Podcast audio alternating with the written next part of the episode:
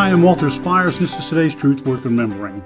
Last time we finished talking about Jesus and his relationship with Satan. This week I want to talk about Jesus and his relationship with demons. As I said before, we're going to go back to the beginning, but I really wanted to help people see how real these fierce enemies are in Jesus' own words and his interactions with them. In Mark chapter 5, there's a famous story, at least famous if you grew up in the church as I did. We're coming out of Mark 4, where Jesus had calmed the storm as they crossed to the other side of the Sea of Galilee. They came into an area called Gerasenes, and the demoniacs met him coming out of the tombs as he got out of the boat. This account in Mark only speaks of one. I believe the one in Matthew and in Luke, parallel passages mention two. But it would be because this was the man who was most prominent in his accosting of Jesus. These demons are so powerful and strong that people wouldn't mess with them. They could not be bound by chains. They could not be captured in any way. They were powerful demons that had possessed human beings.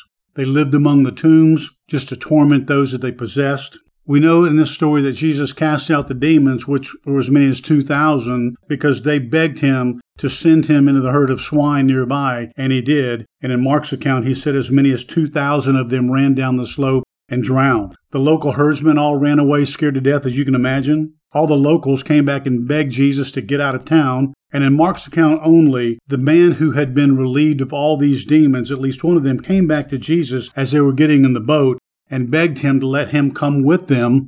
Jesus said, No, I have greater work for you to do here.